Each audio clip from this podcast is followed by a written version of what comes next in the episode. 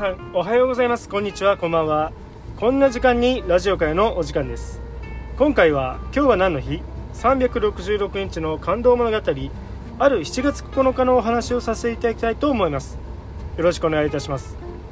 1940年7月9日杉原千畝が命のビザを発給し始める。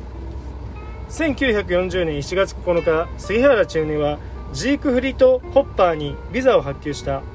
ビザとは入国許可証のことでこれがいわゆる6000人の命のビザの記録上の1枚目にあたる。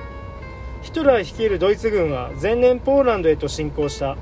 彼らはポーランド国内を蹂躙しヒトラーの標的となったユダヤ人たちは難民となり隣国リトリト隣国リトアニアににニアニア隣国リトアニアに隣国リトアニアに逃げていた。リトアニア暫定首都カナカウナスはポーランドとの国境にも近い場所である。当時杉原はこのカウナスの日本領事館に赴任していた。ユダヤ人たちを救いたいと思いながらも杉原は悩んでいた。リトアニアの支配を強めるソ連は大使館の閉館を迫る。さらにドイツは日本の同盟国だ。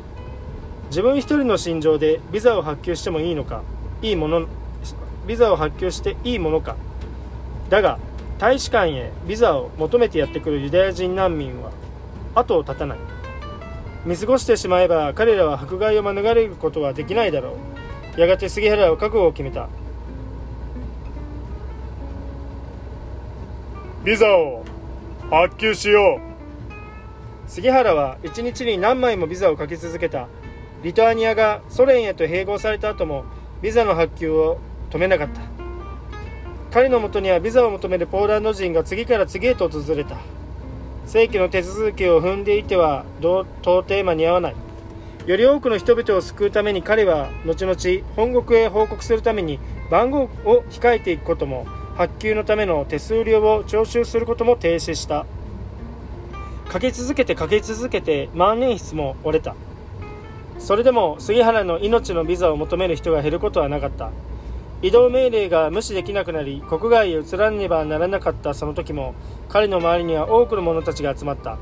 カウナスの駅からベルリンへと発車する汽車の車窓からも彼はビザを手渡し続けた。杉原が発給したビザの正確な数は分かっていない。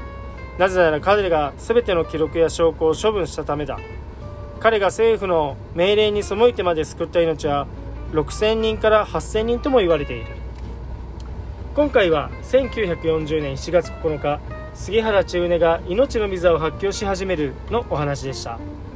明日7月10日は見えない線を引いた発明家ニコラ・テスラが誕生のお話です。ご清聴ありがとうございました。